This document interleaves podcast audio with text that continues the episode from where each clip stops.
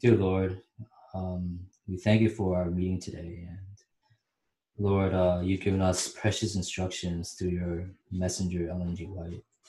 And Lord, as we explore one of her counsels, Lord, we ask that you'd really guide us and, Lord, inspire us tonight about how we can further your work. This we want to pray in Jesus' name. Amen. Amen. All right, I want, so just uh, before we begin, just a few housekeeping things. First, like I said, this is being recorded, so um, just adjust your mic and uh, adjust your camera accordingly, all right? Um, also, we are going to take questions, uh, and just so as at the end, and but if you have questions, just put it in the chat box, and we'll try to get to as many as possible, all right? So put in the chat box, we'll try to get it to as many as possible at the end, all right? Uh, today, uh, the organization that's putting this on is two organizations. One is Pathways Own Lifestyle Medicine. Uh, there's a naturopathic and lifestyle medicine clinic in Toronto. Uh, so we do more holistic care. So if you're interested in that, you could look at the uh, email, uh, the website there. Also, Lifestyle is Medicine Institute. So this is something that we started recently. Basically, our goal is to help train Adventist lay members in the basic concepts of lifestyle medicine, so that they can go out and share with others the wonderful health message that we have. So the Institute is designed for that, and this really, uh, the Institute is the one really hosting this program today, and that's the website there, if you want to learn more about some of the stuff, the courses that we're doing. All right, so today uh, the topic um, is about Adventist sanitariums, and Uh, uh, Ellen White calls the Adventist sanitariums a mystic stone. It's very interesting. A lot of people are not aware of this quotation, but I'm going to start with the quotation here, and I think you'll find it very interesting. In Testimonies, Volume seven, she says, "God has given our sanitariums an important work to set in operation, a work that will be as a stone instinct with life, growing as it is rolled by an invisible hand. Let this mystic stone be set in motion." So very fascinating words, choice of words by uh, by the Lord's messenger. It almost sounds new agey. Um, when we shared this on Facebook, one person commented that this sounds very new agey, but of course it's not. Um, basically, I think Ellen White's really what she's saying is that the sanitarium work, is, there's something very special about this work. But our conviction is that I don't, we do not believe that this work has really been taken hold of as strongly as we ought to. So we have here two individuals who are well qualified to speak on this topic with us. Uh, first, we have Doctor Mark Sandoval, and Doctor Sandoval is the medical director for Uchee Pines Institute. He is also the uh, health director uh, at the at his local conference. So we thank Doctor Sandoval so much for coming uh, to join us today. Also, we have Doctor John Amen. Kelly, and Doctor Kelly is a research professor at Loma Linda University, also founding president of the American College of Lifestyle Medicine, a college that I'm a part of, and I've been really blessed uh, to be at the annual meetings. He's also, he's been affiliated with uh, various uh, lifestyle centers, including Black Hills and also Oak Haven. And so these individuals have a lot of experience, a lot of experience with sanitarium work, lifestyle centers, health immersions. These are kind of the new words these days. And uh, they're here to share with us, answer some of the common questions that we might have about this. So Doctor John, Doctor Mark, thanks so much for joining us today for the Institute. My pleasure. Good, Good to be with you and with Doctor Mark. Great, yeah, thanks so much. I really appreciate it. And Doctor John, you did a webinar for us on diabetes, and that was really well received. We really thank you so much for taking your time again to be with us. And thank you, Doctor Mark, for also taking your time as well. Well, you know, we're gonna just do a question and answer format, and um, before each question, I'm going to just share with you a Spirit of Prophecy quote for the benefit of our viewers, and then get your thoughts on the different uh, aspects of lifestyle center work or sanitariums. All right, so let's get right into it. First, uh, here's a quotation. "I've been instructed that sanitariums are to be established in many places in the country, and that the work of these institutes will be greatly will greatly advance the cause of health and righteousness." She also says in another place in Medical Ministry, "Small sanitariums are to be established in many places." So the question is this, and I'll start with you, Doctor John. Right now in America, North America, we probably can account on less than both hands the number of country-based Adventist sanitariums. In Canada, there is only one that really functions somewhat like a sanitarium, question to you, is this sufficient? How extensive was Ellen White's vision for sanitarium work? So like, are we there yet? Or are we far behind? Or are we kind of doing okay? What's your thoughts? So Doctor John first, and uh, yeah. then Doctor Mark. Yeah, well, if I'm not mistaken, the uh, vision that I get, anyway, when I read Ellen White's counsel about sanitarium work is that we should have small sanitariums uh, in connection with every city of any, you know, any significant size city, and family style sanitariums even, um, you know, so, and I thought, doesn't she also mention that we should have a treatment room in connection with our churches? So even, I think she says, even if it's a rather uh, crude or rudimentary uh, facility, we should have, so that's not a sanitarium, but it certainly is like a, a satellite, could, should be, I, or I think, a satellite of a of a sanitarium. So my think my thinking is that we have uh, gone backwards, to be honest with you, in the last hundred years since uh, Ellen White's uh, death in nineteen fifteen. I I I mean I'm not uh, without hope. I'm I'm I'm det- we're doing all we can to try and promote lifestyle medicine and and sanitarium work. The lifestyle medicine is, of course, a secular Uh, endeavor, but it is a, an excellent way to support the work of a sanitarium, in my opinion. Doctor Mark? Um, well, Medical Ministry, page three twenty-four, she tells us there should be sanitariums near all our large cities. So, you know, how large yeah. is large, that I suppose is debatable, but uh, we should have sanitariums near each of them. Uh, I agree with John, we are nowhere near Uh, the completion of that vision. There needs to be many, many more. Um, and uh, they need to be strategically placed near all of our large cities around the world.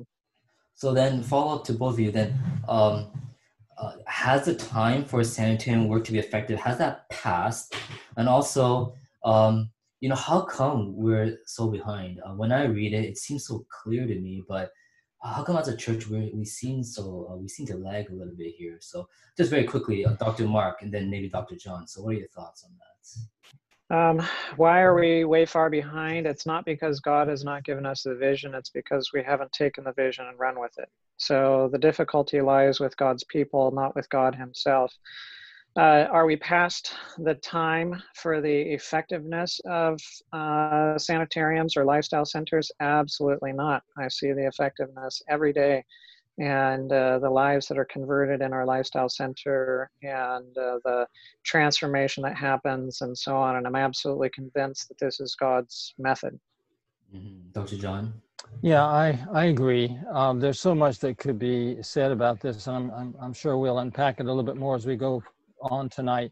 But I guess the one thing I would say is that I think that um, there is a growing interest. I, I'm pretty excited how the current uh, COVID nineteen pandemic has created an interest in um, hydrothermal therapy and some of these mm-hmm. things that um, we were, you know, using one hundred years ago very effectively, but but have sort of gone out of um, fashion, I guess you would say. So I, I have great hope. I think I think that uh, sanitarium work is is like the, she said that our schools are prisoners of hope. I think that that we're going to see a, a great uh, sanitarium work before Christ returns. That's really encouraging. Well, moving on here. Um, here, this is another quote. The Lord years ago gave me special light in regard to the establishment of health of a health institution where the sick could be treated on altogether different lines from those following other institutions in our world. It was to be founded and conducted upon Bible principles as the Lord's instrumentality. And this is the punchline here that I want to focus on. And it was to be in his hands one of the most effective agencies for giving light to the world. Mm-hmm. In Testimonies, Volume nine, she says, sanitarium work is one of the most successful means of reaching all classes of people, you know? Doctor John, Doctor Mark, you know, when I uh, think about the church, you know, we We're researching all these different methods of how to reach young people, old people, all these like new methods. Yet, we see it seems that we're often missing one of the methods which Ellen White clearly said is one of the most effective. So, Doctor John, you know, uh, you're really research based, and can you tell us some? Um, are there studies right now that's looking at uh, health immersion programs, and are they showing that they can have some clinical benefits, at least in terms of health? Can you maybe share some of those? Yes, yes. You know, there is a, a growing body of, um, of clinical research that's published that is showing the benefit of basically the health message that is what we would call it in Adventist circles, um, uh, that the Lord gave uh, insight to the remnant church. You know, we, we were uh, given insights on the value of the Eden diet, uh, eating more like the Adam and Eve did. At, and, uh, and now, of course, that's commonly called a whole food plant diet, or, or a vegan diet, as of course, um, is, and I'm not, by that statement, I need to make sure I don't confuse anyone. I'm not saying that a vegan diet is exactly the diet that God advocated, but what I'm, uh, is, what I am saying is that's the Uh, secular counterpart to it, I would say. And I think that the research uh, on this is uh, is compelling. I just recently had a paper uh, accepted for the American Journal of Lifestyle Medicine, and uh, it's in connection with the American College of Lifestyle Medicine, where we did a review uh, and showed why the evidence indicates we should be making remission the treatment goal for type two diabetes, and uh, advocating using a whole food plant diet um, to pursue that. So the research is certainly stronger than it has ever been in my, in, you know, it, the research is growing. So it's better than it ever was. And yet um, there's a, a lot of momentum um, for other kinds of uh, modalities. Let's face it, pharmaceuticals are, are more profitable than uh, hydrotherapy or plant diet and sleep. But, but this p pandemic shows us that the, the uh, lifestyle is the strongest treatment uh, that we really have for many diseases, uh, especially the ones that are brand new to us, like uh, the, corona the novel coronavirus. Mm-hmm. Yes, okay, thank you. And, you know, aren't there studies coming up about, like, actually studying into immersion programs? I think I've seen a few studies where they take people for, like, eight days actually in, like, a setting kind of like a sanitarium, and they show some clinical benefits. Yes, I, I, I didn't speak directly to that part of your question, but indeed the, the, the research on immersion programs is growing. It's called, in the literature, they refer to it as I T L C, Intensive Therapeutic Lifestyle Change. Um, uh, James Rippe for, uh, has a a book that he's his third edition now of um, a book called Lifestyle Medicine, and the first edition came out in nineteen ninety-nine, and there's a chapter in there uh, on intensive therapeutic lifestyle change, um, where is all about doing an immersion kind of an intensive treatment.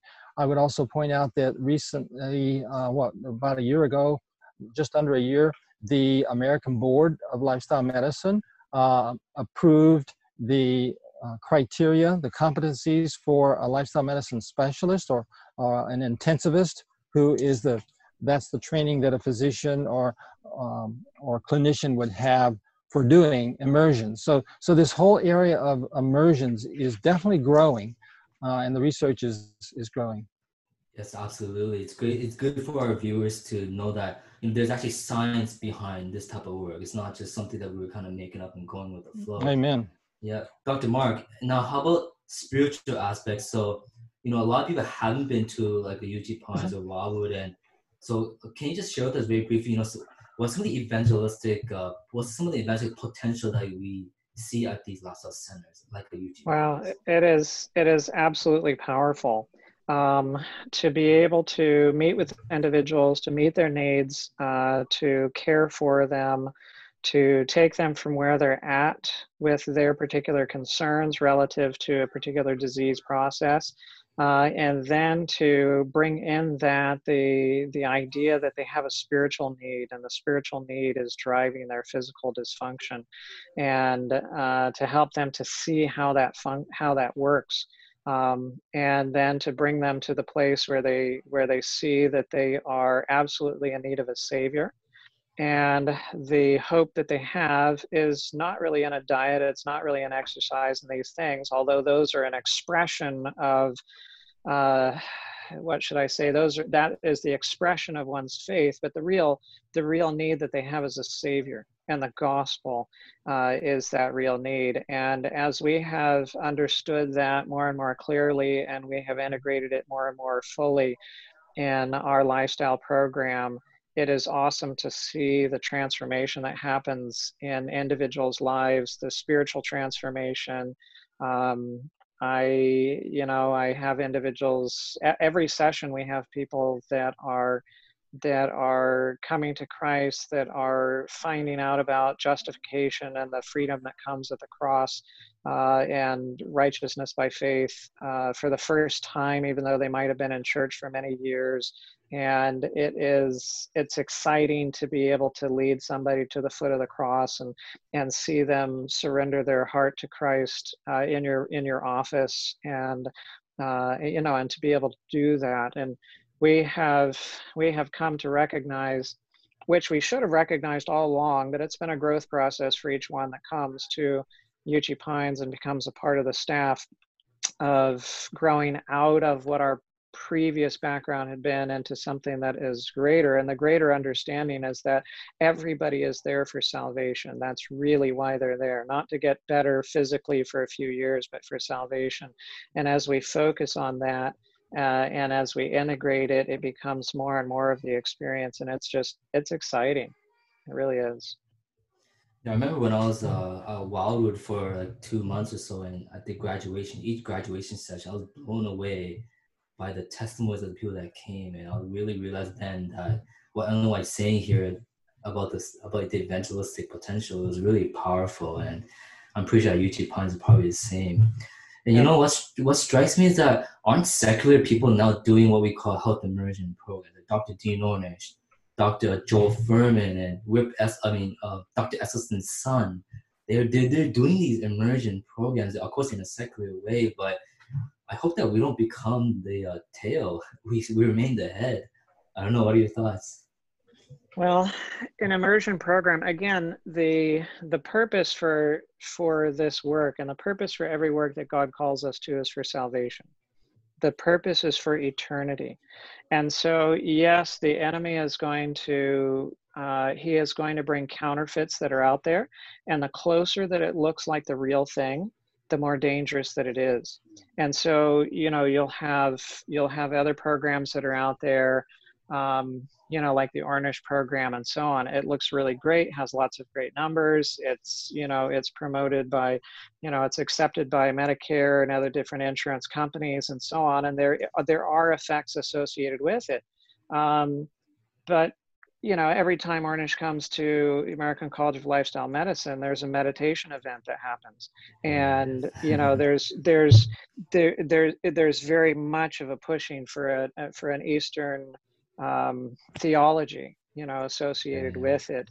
And, uh, and so, you know, the enemy knows that the right arm is the, I mean, the, the health message is the right arm of the three angels' messages. And so he knows that that needs to be the right arm of his message as well. And so, yes, we can look at temporary benefits. We can look at, you know, uh, uh, you know, an atheist can eat a, a plant-based diet and, and can exercise and incorporate lifestyle, you know, appropriate lifestyle factors in their life. And they're there is a benefit, and you can see that benefit uh, when it comes to diseases and when it comes to, you know, physical longevity here and now. But if we don't touch eternity, if we don't lead individuals to a faith relationship with Christ, where their lifestyle is simply an outworking or a demonstration of the faith that they have in Christ, if their focus is the lifestyle, if it is the diet, if it is the exercise, then we have really misdirected uh, the individuals. It must be something of an internal basis. Right. Doctor John, how about you? When you see others doing immersion programs, non-Adventists, uh, uh, how do you, what do you uh, make of that? Just very quickly. Sorry, my connection was unstable. Did you you ask me that question, Doctor George? Yes, yes. Yeah, well, what I um, you know, as the as the founding president for the American College of Lifestyle Medicine, which is a secular uh, medical society promoting and advancing lifestyle medicine, we Seventh-day Adventists need to be about our business. We need to be serious about leading the lifestyle medicine field. It, uh, I agree with uh, what Doctor Mark Sandoval said about uh, Ornish, and I, he's a he's a friend of mine. But he he is unabashedly promoting his um, approach to religion. You know, uh, his Swami, his yeah, his yeah. Uh, meditation approach, and and I can't fault him for that. To the extent, to the, I mean, uh, I certainly uh, am unabashedly a Christian, and I never hide it. Uh, try to make it as, as plain as anyone can, um, in my secular work. But I guess what I'm trying to say is that um, we, the the solution is for us Christians, Seventh-day Adventists, to let our light shine, uh, and we it will definitely uh, accomplish God's purpose if we'll do that. Right, right.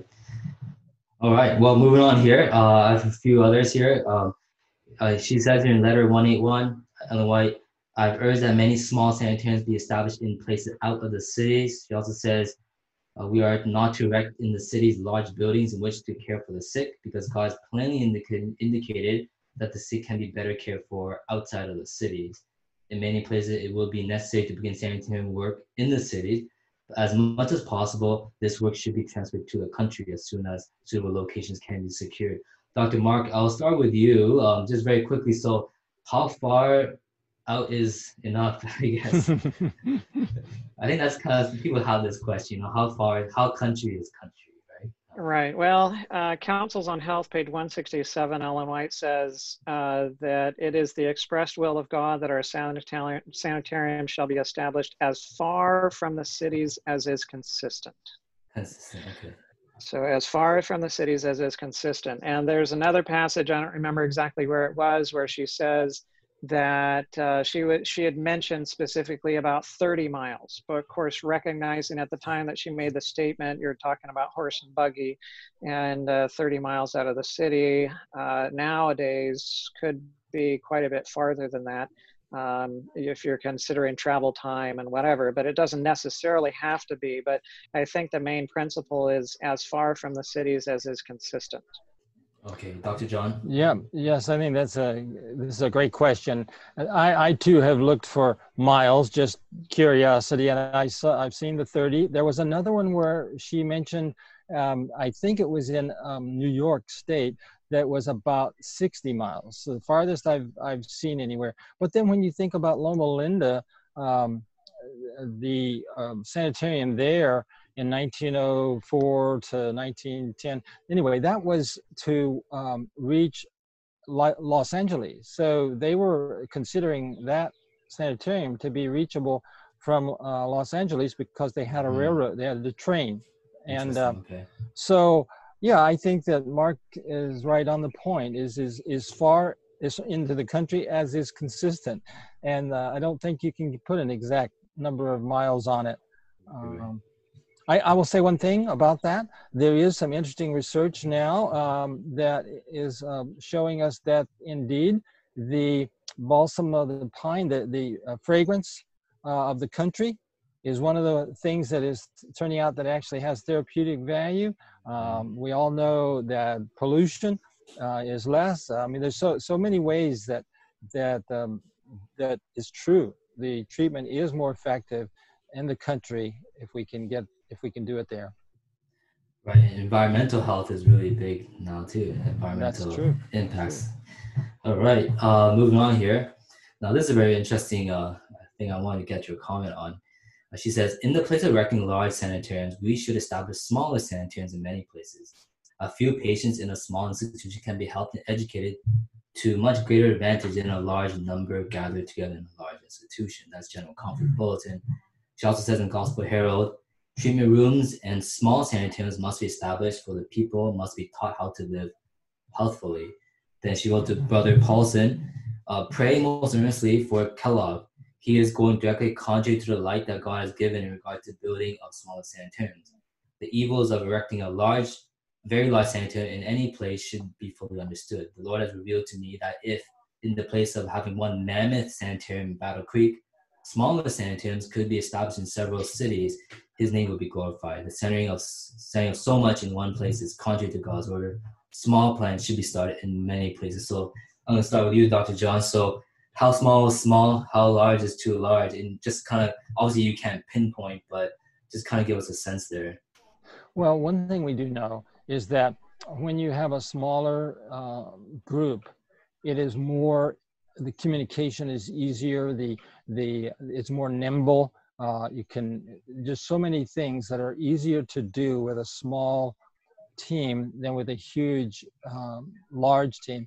And it is interesting that Doctor Kellogg um, was, you know, he had the councils that told him to not rebuild when they when the uh, sanitarium, Battle Creek Sanitarium burned. Um, he was counseled that the Lord did not want such a large institution, and and you know, he built even larger, uh, and it and it failed. Um, so I, I believe that the the answer to this is um, um, something in the probably under um, fifty to one hundred beds, to my mind, would be the largest um, sanitarium typically, but the more common size could be anywhere from um, a dozen to to two dozen um, rooms, or beds, we call them. But of course, um, I have worked in um, uh, sanitariums of different sizes. Um, I've worked with Weimar, with Wildwood, Uchee Pines years ago, uh, Eden Valley, Uh, Black Hills, and Oak Haven uh, there. And I would say to you, the most common size that, from my experience, that works well is somewhere around fifteen to twenty, uh, groups of fifteen to twenty individuals or couples. Well, I'm interested to see what Mark's uh, comments about this are. Um. Well, it, I think one statement that uh, hones thing in, th- hones it in best for me from the Spirit of Prophecy comes from uh, Testimonies of the Church, Volume eight, and it's around two oh four, two oh five.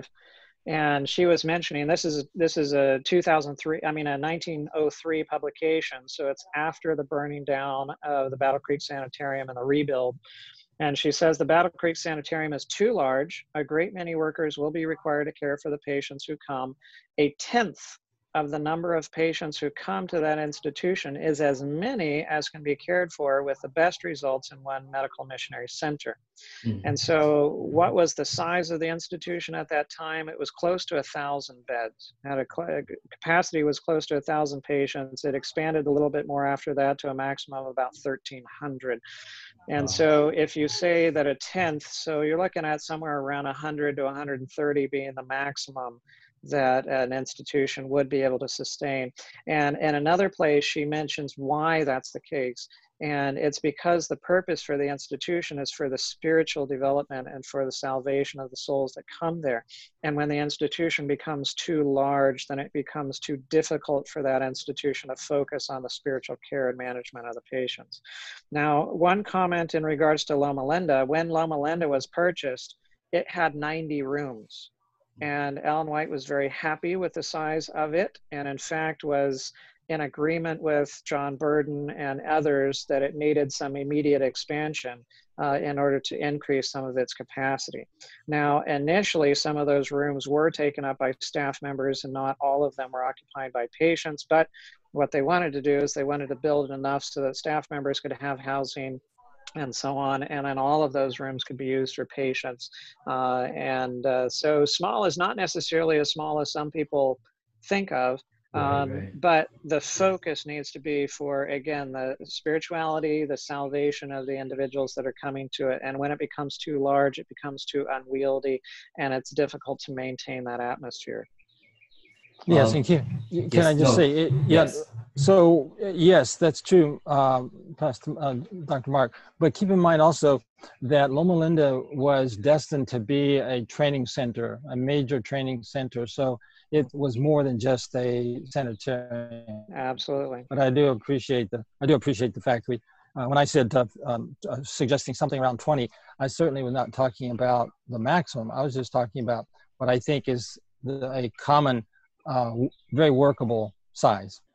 Right. So then I, I absolutely agree with that. Follow up to both of you then. Um, and you don't have to uh, comment if you don't want to. Uh, but like, for instance, like some of our hospitals today, um, are they, you think they've kind of, they're more like the Battle Creek, or you think? Um, well, are, um, they, are they too large? Well, I'll just say this. Um, I think that the council for hospitals uh, was different than for sanitariums. Um, I think a common mistake that we have made is sometimes we equate Adventist hospitals with Adventist sanitariums. They, they're not. Ellen White wrote about both institutions, both kind of facilities uh, contemporaneously. She talked about when she was in Australia needing, excuse me, excuse me, a sanitarium, and also another place she, she said we need a hospital. Um, and so she was aware of the different types of institution. I'm not sure what the optimal size for a hospital is, but it wouldn't surprise me if it was appropriate for it to be larger than a sanitarium. But um, again, I'm I'm on the edge of our knowledge because we don't have a lot. She she, had, she did not write a lot about hospitals, although she did speak of them. So I guess what I'm wanting to say is that I don't consider the Adventist hospitals to be Adventist sanitariums. And um, I would like to see us have uh, sanitariums, and I believe they would need to be and would be smaller than hospitals. Interesting. Okay. Doctor Mark, yes? Any comment? Quick um, comment? Yeah, there's uh, a statement, and again, I don't remember where this one is. I'd have to look it up again, um, where Ellen White makes a, makes a statement. She makes a comparison, and she says that if our, uh, if our institutions solely function as hospitals, then they... Um, Oh, they they failed to achieve their purpose. I, I, that's right. They failed to achieve their okay. achieve their purpose. And so again, the focus is not on the the treatment modalities and the size and everything like that. The focus is on salvation. That's the purpose for the institution. And so if it solely functions as a hospital, mm-hmm. then God doesn't recognize it as his own. It fails in its very purpose, because the purpose for the thing in the hands of Seventh-day Adventists is for the salvation of souls. Now, it's not right. just for hospitals. It's also for uh, for like restaurants and for health food stores and any other aspect of of institutions in in Adventist care, like with the with the restaurants. She says if they if you look at it and you see that there's not salvation or there's not conversion coming for individuals that are going there, shut the thing down. Put your put your time and your money in other things, because the purpose is for the salvation of souls. Can can I share a thought right there? I really yes. appreciate yeah. I really appreciate that, and I want to encourage us all of us on this on this uh, webinar to think about this a moment. How is it right for us to think that we can ask non-Adventist employees working in an Adventist institution to help us evangelize our, the patients to be Adventist? You, it's not appropriate to ask a Baptist to teach my beliefs to the patients. And in fact, if they're going to share their faith, they're going to have to share their faith. They're not going to share my faith. And so I think that something that is very different about the way we operate hospitals than the way that we were supposed to operate sanitariums is we were supposed to staff sanitariums with Seventh-day Adventist believers who were there for evangelism and to do the work of Christ. Today in a hospital, we, I mean, yes, we, we like to have it as a good P R for the church. We like to, to you know, tout our prowess, if I might say that, in medical circles. But in reality, we don't see it as primarily an evangelistic endeavor. Um, and, and, I, and I worked for years. I mean, I was faculty at Loma Linda for a few years. Um, I had my ten-year uh, uh, button or whatever, so I was there at least ten years.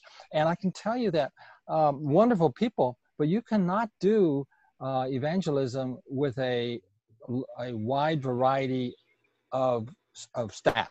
The, some some some are Christians, some maybe are questionable even as to whether they're even Christian. Anyway, that, I just want I think that's important to keep in mind. No, I, I really appreciate that. I think that's a really, really critical point. Thank you so much for sharing. Um, and now I'm going to move on here to this one, and uh, this might be a little bit tricky one, but uh, definitely uh, would appreciate your thoughts on this. So she writes here, this is Loma Linda Messages, Ellen G. White. A wonderful response rests upon those connected with the sanitarians established in his name for the treatment of the sick. This is to be done without the use of poisonous drugs. She goes on, Review and Herald, our sanitarians are one of the most successful means of reaching all classes of people.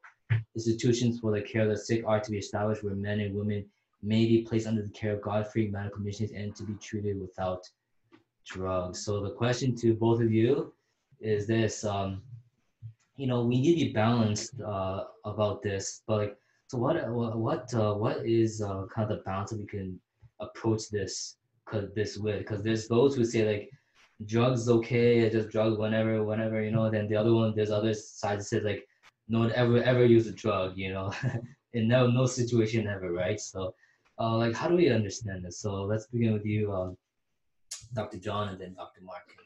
Follow up. Just very quickly. Uh. Yeah. Oh, oh, well, I don't know if you can very quickly, but anyway, uh, this, you could. I believe you could have an entire hour talking and studying the councils about about this. Uh, yeah, or more. But I'll say, since you want to be quick, I'll just say this. I will tell you that as a physician, when I uh, when I work with patients, um, if they are, let's say, a Seventh-day Adventist, and they are taking medications, they're quite sick. And sometimes I have a patient who says, you know, I I want to get off my medication. I don't think that's what God really intended. I will help them in every way we can to make lifestyle changes, to to pray and ask for miracles, to be able to um, stop the use of medicines to suit their personal convictions. My, my personal conviction as a physician is uh, if I do not believe in the use of a medication, and there are medicines that I will not prescribe, I will I will not oversee. Um, for example, to me, uh, taking many of the oncology medications are they are poisons. I don't you can you know say whatever you want. They are very dangerous poisons, and I have a conviction against the use of poisonous drugs. And so, and I believe um, that, uh, and if people say, well, I, I feel like God is wanting me to use conventional therapy, I will refer them to physicians that I believe uh, are comfortable with that and let them do it. Because, but for me, I don't do that. Um, and um, I have had patients that have said they wanted to quit their medicines, and I have told them, I, I'll tell you what I do. I, I, I talk with them very sincerely and clearly, and I want to find out, are they trying to do this because they're afraid that God is punishing them for doing something they shouldn't do? I don't, I, that's not the motivation, in my opinion, to, to quit. But if they are convicted that God can heal them without these medications, and they are willing to place themselves in His hands, I am perfectly comfortable with that approach, and encourage them and pray with them. And, and I, but I, what I do is I say, you know, Mister Jones, let me just clarify one thing. If in fact God's answer is He's going to heal you at the resurrection and not now, not this week, are you okay with that? And if they're okay with that, then I'm perfectly okay with it. Right. So I, and I will say one other thing, I have, I don't, I bet you on, I could count on one hand, or at most two hands, the number of medications I have initiated in the fifteen or twenty years I've been practicing medicine. I don't, I do not prescribe new medications as a general rule. Wow. Okay. Doctor Uh, Doctor Mark. Yes. Um, Testimonies of the Church, Volume five, page four forty-three says, there are many ways of practicing the healing art, but there is only one way that heaven approves. God's remedies are the simple agencies of nature that will not tax or debilitate the system through their powerful properties. And it talks Amen. About pure air, water, cleanliness, proper diet, purity of life, and so on. And then at the end of that paragraph, it says, but drugs are expensive, both in the outlay of means and in the effect produced upon the system. Um, And then we're told in Medical Ministry, page twenty-seven, paragraph two, it says, as to drugs being used in our institutions, it is contrary to the light which the Lord has been pleased to give. And then she goes on to say at the end of that paragraph, san sanitariums were to reform the medical practices of physicians. Amen. Amen. Um, so we have been trained in pharmacology, but there is another way of practicing that God approves. There's one way. So, you know, we get caught up there. There, you know, there's many ways of practicing the healing arts. It's true. You can go out there and you can find pretty much anything that you can want to find in regards to it. But it's like salvation. Salvation, there's one way, right? There, by only one name are we saved, right? Through Jesus Christ. And uh, there, it's the narrow way. And it's the same thing with healing too. There's only one way that heaven approves. And health, real health, true health mirrors salvation, and it mirrors that faith relationship with him. And so if we try to do a, what should I say, if we try to play on both sides of the fence, then, uh, then well, you know, the, the enemy owns the fence. Um, and, uh, and we're never really, we're never really firm from that standpoint. But that said, I will say this, before, uh, before we were able to manufacture insulin, type one diabetes was a universally fatal diagnosis, right? And now individuals live for decades with type one diabetes. And, uh, and before there was the uh, manufacture of thyroid hormone, right, then individuals who developed uh, hypothyroidism, severe hypothyroidism, that, that was fatal. Right. And and so now we have, you know, some of these modalities that that we can use where individuals can stay alive, where they don't have that functionality. And um, and I have initiated medications much more often than John has, because they come to Uchee Pines with the expectation that we were going to take them off their medication in the first place, and so they show up without anything, and they they've already had their thyroid ablated, or they're type one diabetic, and they show up without insulin, they show up without thyroid hormone, and I go, ah, ah, ah, ah, here's a prescription, at pharmacy, you got to pick this up, you got to take it, we're going to work with you on lifestyle and the, you know, and, and the rest of these things. But there's some stuff we just can't get around because you don't have a thyroid anymore, or, right, you know, you don't have a functioning pancreas anymore. Uh, and so those are things that need to be con in, taken into consideration too. And also, you know, I, this is not a discussion in regards to the hospital setting. Um, you know, I mean, if I if I cut my fingers off and I go into the E R, I'll be very happy for some lidocaine or bupivacaine or something like that, and, you know, something to help out with the pain in the short term. And if if I'm in a critical condition, well, then I'm very grateful that there's an I C U where there are some really powerful medications that can be used in that particular setting. Or if I have to have surgery, please put me out. Yeah. Uh, you know, and so on. So there are, I think that there are appropriate locations where there are, where there is the appropriate use of, you know, medications, but the purpose for the sanitariums were not to continue the medications and the other way of treating individuals, but it was to teach individuals how to care for themselves as they see their body as the temple of Christ, and to find and to to cooperate with Christ in those things that seem too simple. And God works through the things that are too simple to bring about profound results, so that the glory and the honor go to him and not to the things. If, if I'm if I might add, there's one other statement that has impressed me about this, and I agree with what Mark has said. I, I, I we're we're in harmony, even though we're speaking to different aspects of this question.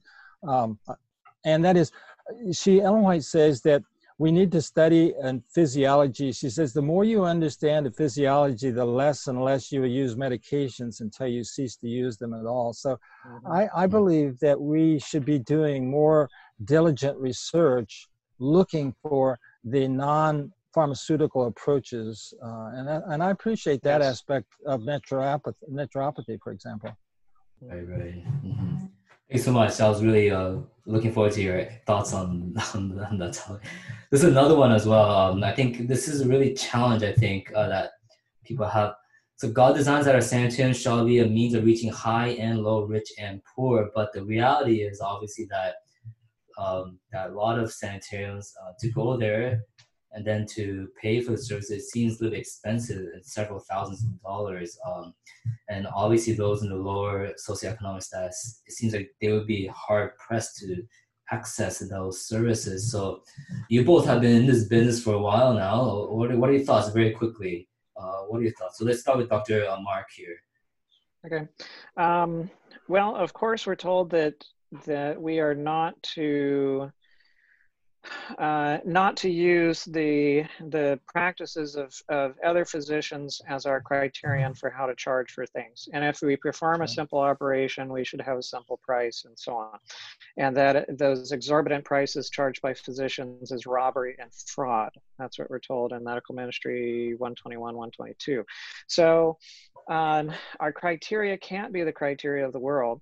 But yet at the same time, a ministry cannot continue to function if it does not do so as, as, a, as a financial institution too. Um, you know, we have, we've got sixty full-time volunteers plus family members and so on at Uchee Pines. There's a certain amount of income that we need to have in order to give everybody their below poverty level stipend, and uh, you know, and and and still have the institute function and pay bills and and so on. So we need to we need to have a revenue. And some people think that it would be really nice if everybody could do everything free. And indeed, I'm I agree with that. I would love to be able to provide free services. Um, But we don't have the capacity of doing that. And I'm not sure that's actually necessarily the best way, because for some that we, we have provided a, quotes, a free ride for, uh, sometimes they're demanding, they're unappreciative, they, you know, uh, take advantage. And those who actually really invest in it are ones that actually uh, get the most out of it, because they do have a vested interest uh, in it. Now, one of the ways that we try to help out with it um, is we have the Doctor Agatha Thrash Memorial Fund, which is a scholarship fund. So we seek for donations for individuals that would donate into that particular fund, and we use that to help offset uh, cases of individuals who can't afford to come but need to come, um, and so on. And every year, we give away well over one hundred thousand dollars worth of, of uh, services, free or discounted, uh, to individuals that are coming through the center. And this year alone, by the time we got to the end of March, it was about sixty thousand dollars worth of, of uh, services that we had, you know, that we had we weren't charging for, and, you know, having individuals come in, even at the same time that things are really tight for us Uh, financially, and COVID has not been uh, has not been nice to us from a financial standpoint. But we believe that we are doing what the Lord has called us to do, and we know that He is the one that will uh, that He will pull us through. And this work began in sacrifice, and it will end in sacrifice. And we are sacrificing, and we are not jumping out of the hot water. Right, right. Mm-hmm. I would, I would, I would point out a couple of things. You know, I before I went into medicine, I worked for Blue Cross and Blue Shield for a number of years. Um, in I T. And one of the things that has really changed since Ellen White's day to our day, that has really made it hard for sanitariums to survive, is that health insurance covers non-sanitarium care, but it almost covers no, uh, very little of the care provided in a sanitarium setting. And uh, lifestyle medicine is making uh, changes in that slowly but surely. Mm-hmm. uh, with the intensive cardiac rehab programs, uh, Ornish, Benson, Pritikin, these programs, excuse me, are being reimbursed um, by insurance and by Medicare. And that's that, in my opinion, that is what I wish we would have had the foresight to do. Was uh, as the health insurance started taking hold for hospital care and, and non-sanitarium care, I wish we would have been able to do the research and show that sanitarium treatment is in fact medical care and, and medically indicated and should be reimbursed. That is the goal of the American College of Lifestyle Medicine, for, to be, by the way, is to um, create uh, reimbursement for lifestyle medicine. Uh, and it's, it's coming, it's gonna happen. Great, great. All right, moving on here. Uh, and for those of you, if you have questions, you could type it in the chat box. We're going to get to your questions uh, very soon. All right. Uh, this one here is a very interesting question. Uh, why should the Christian physician, oh, she says this in Testimonies Volume one, why should a Christian physician who is believing, expecting, looking, waiting, and longing for the coming of the kingdom of Christ, uh, when sickness and death will no longer have power over the saints, expect more pay for his services than the Christian editor or the Christian minister? She's talking about physicians who are walk, working at the sanitarium. Now, I think um, I think a common um, worry is that it's hard to attract doctors to work at a sanitarium when they're being paid so little. Uh, of course, so they're supposed to sacrifice and so forth. So, and I think um, for those who want to start sanitariums, uh, the challenge is like, you know, how do we find doctors who are willing to do this with hundreds and thousands of dollars in student debt and so forth? So, uh, can you comment on this? Um, let's begin with you, Doctor John. I know you try to change things through the American College there, the Lifestyle Medicine, so very quickly. And then I know, Doctor Mark, you have your own personal story, uh, so maybe you could just quickly comment on that. So, Doctor John. Sure. Well, I would say that, first off, uh, this counsel is clear, and I agree with it, and I do, I do not... Um, receive or expect or ask for pay any more than a pastor. In fact, when I uh, was involved after I left Loma Linda, come back to my home state of Virginia, and we started a, a um, church-affiliated lifestyle clinic, um, I was paid at the same rate as our pastor. Um, mm. And uh, I believe, I mean, it, I, you know, we say it's hard. I heard you say it's hard to attract uh, physicians uh, because they can make so much. Well, they, if they are aware of this counsel and they are, and they still uh, expect uh, exorbitant pay, uh, there, there's a spiritual problem, in, in my opinion. You know, I mean, I'm not. I, I, I love these people. You know, they're colleagues. So many of them gradu- Loma Linda graduates, but that's not what it, the council says, and we need to obey the council. Okay, secondly, uh, the fact is that um, I, I was acquainted with the Lifestyle Center of America uh, from its early days. Um, I mean, I, I was there as a medical student rotating. I think they had only been going like two years when I first uh, visited there, and I was associated off and on with them until they went out of, uh, out of business. And what I can tell you is that Uh, the beginning of the end for the Lifestyle Center of America was when they replaced the mission-minded physicians with um, non-mission-minded physicians.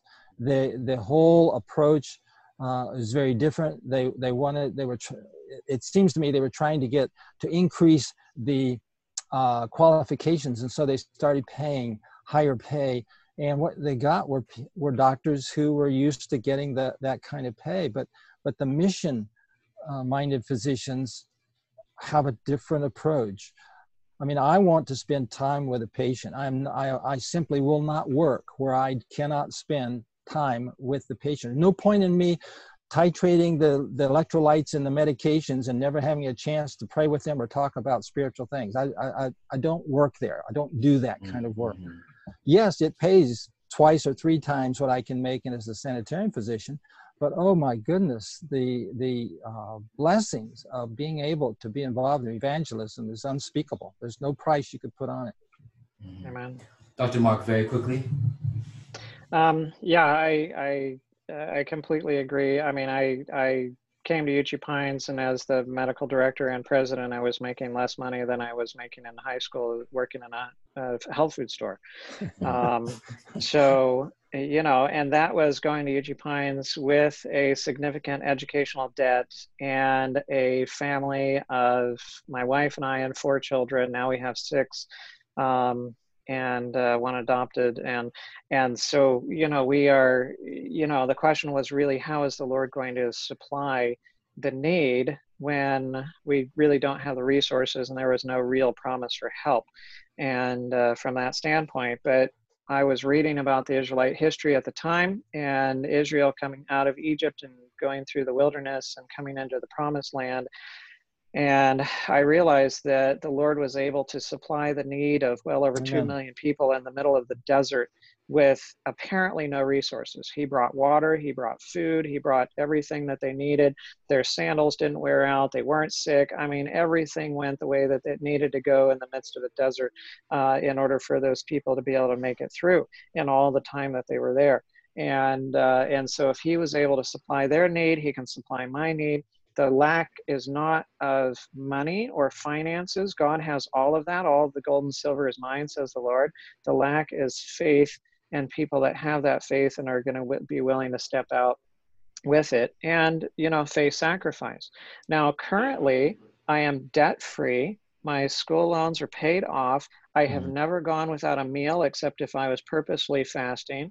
Uh, my wife and I, our family has purchased uh, three separate vehicles, not brand, not new, you know, I mean, we looked for really good deals and, and so on. And one of those we purchased even when we only had three hundred dollars in the bank, it, you know, and, and we got a five thousand four hundred dollars vehicle that should have been uh, probably eight thousand dollars or so. And, you know, and it's because we had the ministry need at the time for having the vehicle and just kept praying about it and asking the Lord. And he brought circumstances and situations around in order to make that happen. And we have seen yeah. over and over again where the Lord has provided where we didn't know how in the world he was going to provide, but he does it. And if you step out in faith, and you trust him and you and you follow in his pathway, he will work out the finances. Amen. While you are being faithful with, with your side of the issue and not being careless with the little finances that he has given to you. Amen. Well, Doctor Mark, that's really encouraging, you know, uh, even for myself as a young doctor, it's really encouraging. And uh, also for Doctor John, you know, maybe through A C L M, we'll get more, the next generation of doctors will more focus on lifestyle medicine. Maybe the Adventist doctors will be uh, more inclined to work at these places because they're inspired by lifestyle medicine. Last question to both of you uh, before we uh, uh, close up and dip, get to questions here. Uh, this is the one I uh, really want your thoughts on. Um, is regarding the relationship with the church. Uh, so here we go. Testimonies, Volume six. As a medical missionary work becomes more extended, there will be a temptation to make it independent of our conference, but it has been presented to me that this plan is not right. So I think like uh, something that people struggle with is so like, what should be the relationship with the organized church? Um, what exactly should be the relationship there? Should it be directly controlled by separate corporation, arm's length? So uh, maybe Doctor Mark, maybe uh, you could really comment here, then go to Doctor John. Well, I am in a current, you know, a current situation where we're seeking to bridge the gap. I'm the, well, I was the president of Uchee Pines. I'm now the medical director. And, um, And I'm also the health ministries director of the conference, seeking to kind of bridge that gap between the conference and uh, the, the supporting organizations. And again, we are supporting organizations. We are seeking how we might be able to support the church, not, you know, be against the church and, and so on. And I think that has been a predominant um, attitude amongst the supporting and ministries, uh, whether they are lifestyle centers or whether they are training programs, educational facilities that may not be owned and operated by the Adventist Church, but they are definitely uh, one hundred percent staffed by Adventists. They're following the council and they're seeking to support the church and, uh, you know, and maneuver people into, uh, you know, the conferences. And so we have quite a few individuals that have come through Uchee Pines that are pastors or uh, in union positions or conference positions um, and, uh, and are very supportive of the church. Now, as far as the, as far as the idea, as far as ownership is concerned, um, you know, I think that, that both the models Um, are models that can be seen in the spirit of prophecy. Um, she did advocate that that um, that the lifestyle centers, uh, you know, that we should have them that are that are owned and operated by the Seventh-day Adventist Church. But she was also very instrumental in in starting Madison. And Madison specifically, I mean, under her instruction was not to be placed under the the ownership of the church directly. And while she was there later, after the school was going, she said, all right, this spot where we're at right now here, this is a good place for you guys to have a sanitarium. And within, you know, a couple of days, it was plowed. And the place was, you know, they were getting ready to do that. And so under her instruction, you had an institution that was not owned and operated by the Seventh-day Adventist Church, and it was developing under her her direction a lifestyle center or sanitarium uh, in that location as well. So we see both of those models, but that really, again, the purpose is to work together. It's for the salvation of souls. It is to work in unity. It's to work in harmony. And I would really love to see more lifestyle centers that are directly owned and operated by the church, and see those operating. I've seen uh, one. I've seen one down in Brazil, um, and uh, that I have been to and I have visited. And I think there's probably a couple others around the world uh, that are wet that way. But I'd love to see more of those. Doctor John. Yeah, I appreciate what you've shared, Doctor Mark. The, the thing I, um, I do think, however, that the self-supporting work um, was a, is different from what this statement is talking about here. Um, I, d I do agree that the, she obviously wanted there to, to be um, a branch of the work called self-supporting that was not under the conference um, management and control. But this statement, I believe, that we have on the screen is talking about a different situation, uh, in my opinion. And so I agree with you. I'd love to see um, sanitarium or lifestyle uh, center work uh, as done by the conference. And in fact, I've, I have uh, chosen um, multiple times in my career not to take a position that would have um, been desirable in some ways because it was too independent of the church. I, I don't want to do that. I want to uh, preferentially work with God's uh, people. It's frustrating, of course, because we're all sinners and we're all uh, selfish and we all have all, the, all of our faults. Uh, and they're on display, of course, um, in our churches. Um, a very political entity. If you if you've ever worked with the church, you, this is not a criticism. This is a statement of fact uh, that there's a lot of political maneuvering that's not very pretty, but it is God's church. It's the apple of his eye, and we can do the do the work with the, the conference, and I'm very, very supportive of, of that. The one thing I will say though about what's happened that makes this difficult is that because the church um, has hospitals, Uh, hospital systems, and the, there's a salary ranges, you you cannot right now operate sanitariums on the same pay scale as hospitals because the reimbursement, the the, the payer uh, funds are not there.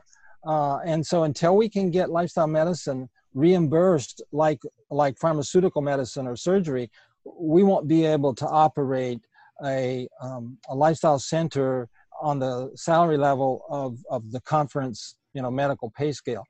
Um, but I do believe that, that that's our goal, uh, should be our goal. I don't have, I mean, I, I haven't drawn pay as a physician since I left Loma Linda, I don't think. I, I, I by choice, I volunteer almost everywhere. I have been paid, um, where I get, where I actually do accept pay is when I'm training physicians. Uh, I don't generally accept pay for treating patients, but I do accept pay for training physicians. And um, so I know that it's possible. And just like Mark shared, I have, I, I've never been hungry. I've never been without transportation. And sometimes I've had things given to me that I don't know how the person knew I needed that, but uh, it was just so wonderful that thank God, you know, he provided it. Amen to that. Well, you know, uh, everyone, uh, you know, those of you who've been to our other webinars, you know that we try to be very strict with time. So it is eight oh eight. So if you do have to leave, uh, please, uh, you can do so freely. Doctor John and Doctor Mark said they do have extra time to kind of answer our questions. So those of you who want to stick around and pick their brains for a little bit longer, they are all volunteering their time. So we'll stick around and uh, answer questions. But if you do have to leave, then feel free to do so. We really appreciate you joining with us. All right, so we're gonna get to some questions, Doctor John and Doctor Mark, if that's okay. Um, Looking forward to it. Great. So uh, there's one here. Uh, uh, Doctor Peckham-Matson, and he asked a question. Um, he says, why why do the speakers or yourself think Sanitarian work is Adventism's mystic stone? So kind of going back to our title. So like, why did she use that term? That kind of, that's odd. Like, you don't really see that anywhere else in the spiritual prophecy, right? Uh, well, that's really interesting. So what, what, what would you conjecture? What, what are your thoughts? Well, I'll go first, uh, Doctor Mark. So um, my thinking is that this is, um, I think she used this term uh, because it's the mystery of, of godliness, in my opinion, in my belief system and understanding. It's when we combine physical healing and spiritual evangelistic effort.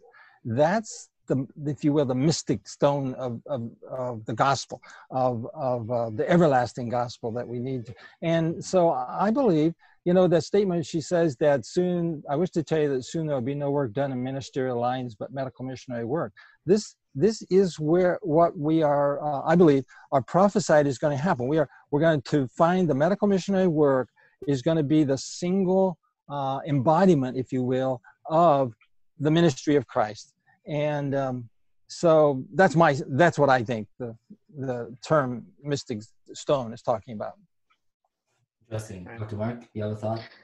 Um, well, it talks about the stone being instinct with life. And so it's not usual for us to think about a stone being alive. Mm-hmm. uh, and that's one of the things that gives it's the kind of, I guess, the mystic notion of it. And it's rolled by an invisible hand, and it grows while it rolls. Um, and so here you have something where, of course, the invisible hand is related to God. He's the one that's rolling the stone. And while the stone is in motion, right, it's not when it's still, but while this stone is in motion, it's, it, it is growing, and it has life. And, and when it's set in motion, you can imagine that this is probably on the side of a hill, that uh, as as this is put in motion, that it's going to it's going to continue to grow. It's going to continue to gather inertia. Um, God is going to continue to use it. And another analogy that she uses is uh, is many streamlets uh, coming together uh, into a single stream, and then covering the entire earth. And I think that the stone analogy is one where it's approximating, again, those little streamlets that are coming together and uh, and forming the whole, you know, covering the whole earth. Right. Okay, and good. oh, and and one other thing is is the the the other reference to a mystic stone is the one that was cut out without hands and struck the image in the toes, right, in the feet, and then was set up as a mountain that could not be, uh, could not be removed. And so uh, I think that a, uh, a, a central component of God's kingdom being set up as an everlasting kingdom is going to be this, the lifestyle centers or the medical missionary work. Great, great. We have your question from Elaine Mugisha. I think this is going back to the size of the sanctum. So maybe just ask to clarify, maybe Elaine didn't fully understand. So how small is small based on Ellen G. White writings? And so from what I understand, uh, like it was about one hundred beds was kind of like what Ellen White was saying, about one hundred beds, one hundred ninety beds, something like that. So Max, can you maybe yeah. clarify maximum? That was, yeah, right? that was, yeah, that was the maximum. Maximum, yeah, okay, okay. So I hope, Elaine, uh, that answered your question. Uh, if it doesn't, then you could ask the question. You could unmute yourself and ask. But uh, it's about one hundred beds maximum is kind of what uh, they're saying from the councils.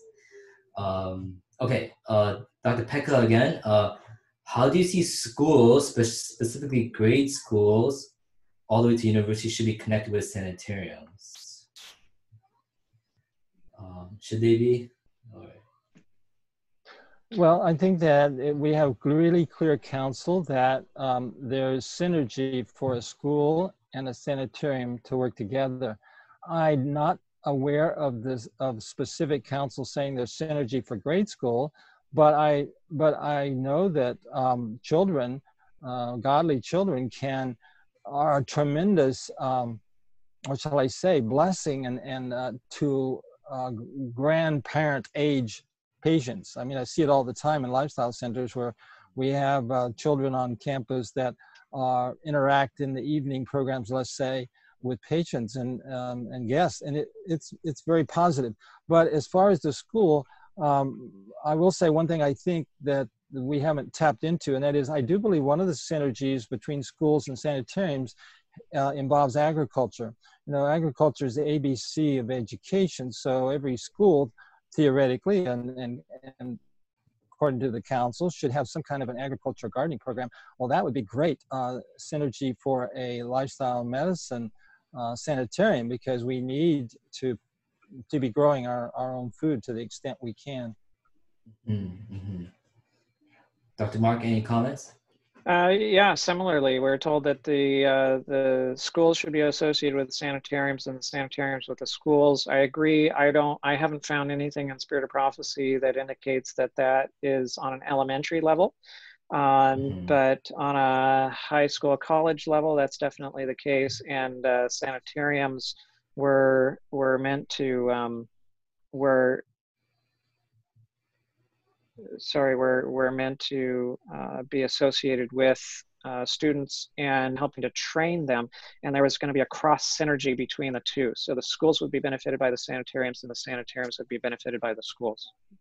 I'll tell you, frankly, uh, frankly, many adults appreciate physiology education that's at a level an elementary uh, student can understand. Sometimes that we get above the person's Um, understanding, and it's not nearly as satisfying to them as when it's it's explained in a very simple way. Right, right. Great, great. Okay. Just a few more questions here, if, that, if you don't mind. So Gabriel McNeil is asking a question about how about home-based like sanitariums, or, you know, home-based wellness type of uh, thing. So what are your thoughts on that? Uh, that's a very kind of new, new concept. So. Well, I didn't, Mark, Doctor Mark didn't jump in, so let me, my thought about that is uh, I have had, I believe uh, my wife and I have had a home that we operated as, I would say, a home-style sanitarium. That was before I was a physician, actually. And we had pe- neighbors that we um, had, you know, that we t- helped take care of. In some cases, uh, they stayed overnight, but oftentimes it was just um, um, teaching them uh, a healthy dietary and, and giving them uh, instruction in how to do hydrotherapy treatments. Um, but I, to me, a home-style sanitarium is, is the analogy I would use is homeschooling. I remember when I first started doing homeschooling with my kids, it was probably thirty-five years ago or something.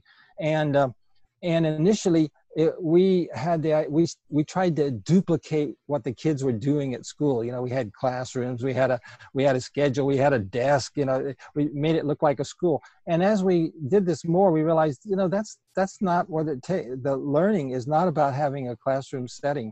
And, and we, beca- we became less and less structured and more and more engaged. And, um, and the kids loved it more and we liked it more. And, And so in a similar way, I think you can overdo trying to make a home like a sanitarium. A home-style sanitarium is more home-like than it is sanitarium-like. Great point. Oops, he's on mute. All right, there we go. Um, and it could be that others are muted and they can't unmute themselves because your, your setting might be on, on they, they can't unmute themselves. Um, Uh, yeah, in regards to that, absolutely. I think that the, I think that home home-like sanitariums are a great idea. They're a great opportunity, um, and exactly as John said, it should be more home-like and less sanitarium-like. Um, and so, you know, just simply living with the family, eating with the family, uh, getting accustomed to the regular Adventist lifestyle. Um, and it doesn't have to be heavy on treatments or anything else like that. You can just, you know, you just eat with them and say, well, hey, this is healthy and those things are not. And maybe you have videos sitting around and you can just show them, you know, different videos on different aspects, go out to the garden or work together, go for a walk, talk, um, you know, talk about their life and, and what you've learned from the Bible and, you know, and other types of things like that. Uh, Franklin Cobos had a, a very good presentation at Amen a number of years ago. And uh, at the time there was, uh, well, basically a two billion dollars investment in a certain building. Um, in order to end up with about, oh, I don't know, around eight hundred to one thousand patient beds. And uh, he was highlighting that if we just spent two hundred fifty thousand dollars per property, we could purchase eight thousand properties uh, around however many places, have an Adventist family in each of those properties with one extra room, just one extra room. And you would have eight thousand beds where where people could come to and, uh, you know, and they could they could just be there and just learn the Adventist lifestyle by by living with a family, you know, um, and how much how much benefit would that have? It it highlights the benefit of having things smaller rather than bigger. Mm-hmm. Right, right. Because the bigger it gets, the more complicated it is, the more expensive it is to continue to function, the more staffing that you have to have in the middle in order to make things function with communication and so on and so forth. So the smaller it is, the more efficiently that it can run and it can function. And, uh, you know, I mean, even Uchee Pines, Uchee Pines, we only have twenty, you know, twenty guest rooms. We have a maximum of forty people that we could take. Okay, okay, I don't think we've ever seen that many. Anyways, but, um, you know, but even then, there's there's a lot of staffing and there's a lot of uh, expense that goes into the ancillary services that help to make that thing function. But if it was smaller, if it was, if it was a bunch of even smaller places, then the same amount of money that takes to run Uchee Pines could run probably multiple other smaller little facilities that would end up having at least the same capacity that Uchee does. Right, right. All right, Daniel, our host, is saying we have to close out. So just one last question, just very quickly to both of you. So this is a very incisive question from Claudia.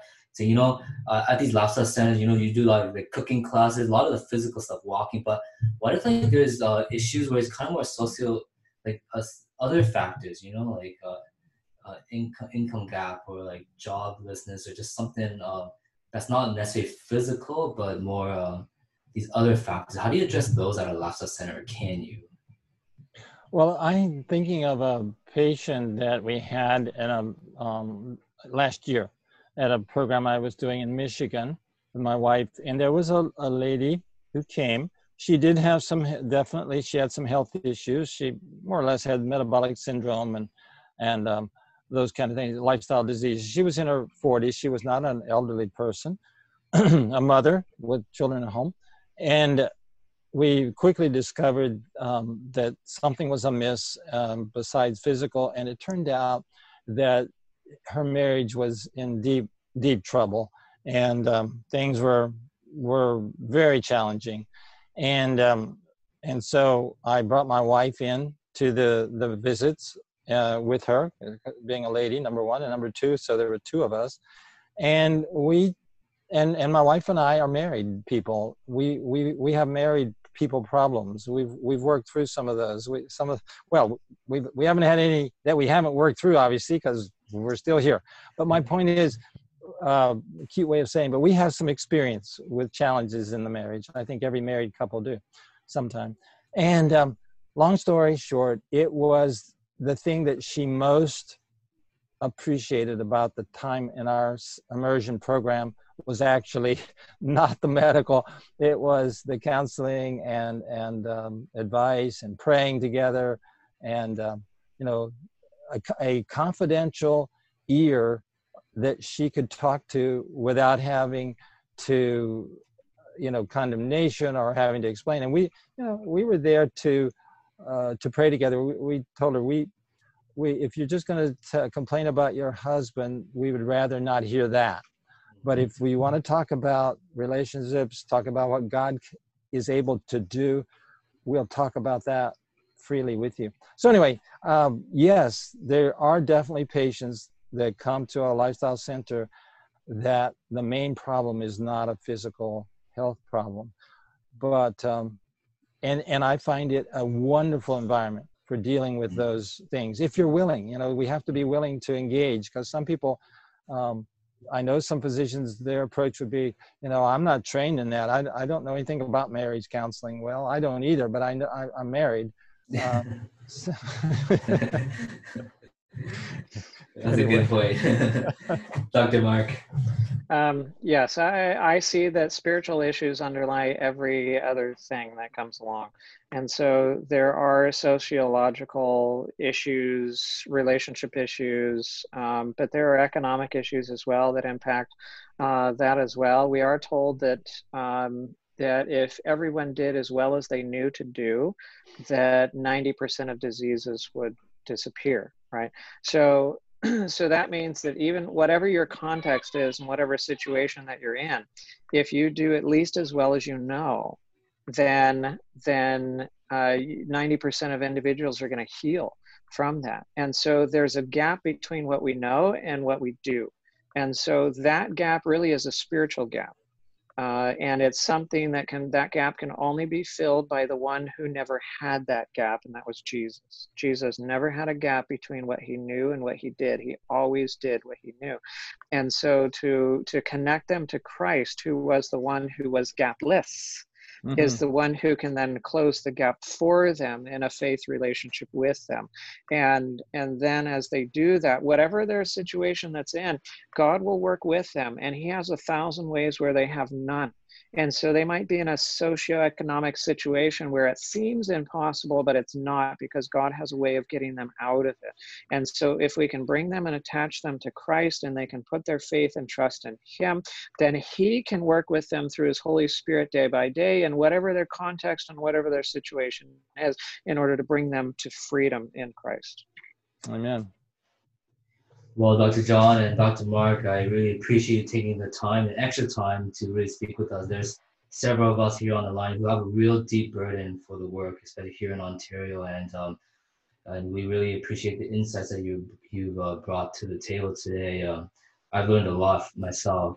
And for those of you who are uh, viewing here, we thank you so much for joining. We are we have recorded this, and we plan to upload this and have it for for the future. So if you know others who are really interested in sanitarian work, we want you to connect with us so we can get you hooked up with this webinar we, that we just did, so that they can learn, those of you, those who are interested. Also, you know, we are uh, here at Lifestyle Medicine Institute, we continue to upload different topics on lifestyle medicine, also on uh, health evangelism topics. And this is the website, L I M institute dot org. Hope you could continue to check in just to um, keep on learning more about lifestyle medicine and so forth. And hopefully Doctor John and Doctor Mark, you could continue to come on in the future as well to contribute. So thanks, thank you everyone for joining in. We really appreciate it. And I hope that this has been a blessing to you, and uh, really let's uh, get the mystic stone rolling, and uh, may the Lord really bless the work that each of us are doing. So again, yes. Thank you everyone for joining on. Thank you, Doctor Mark and Doctor John. If, if you know, I would like to ask, Doctor George, would you pray that God will bless this um, this uh, stone and uh, and do mighty things with it? Amen. Yes. So uh, yeah, let's close the session with a prayer. So let's uh, let's do that. Lord God, you um, clearly stated that sanitarian work is one of the most effective means of reaching people, and you really Amen. want your church to get involved.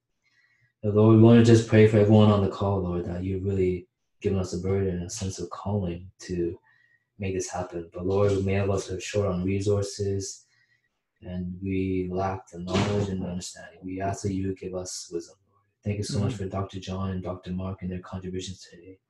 We ask the Lord that you bless Doctor John and his work at A C L M and Uchee Pines Institute, Lord. We ask that you continue to do the mighty work that's doing.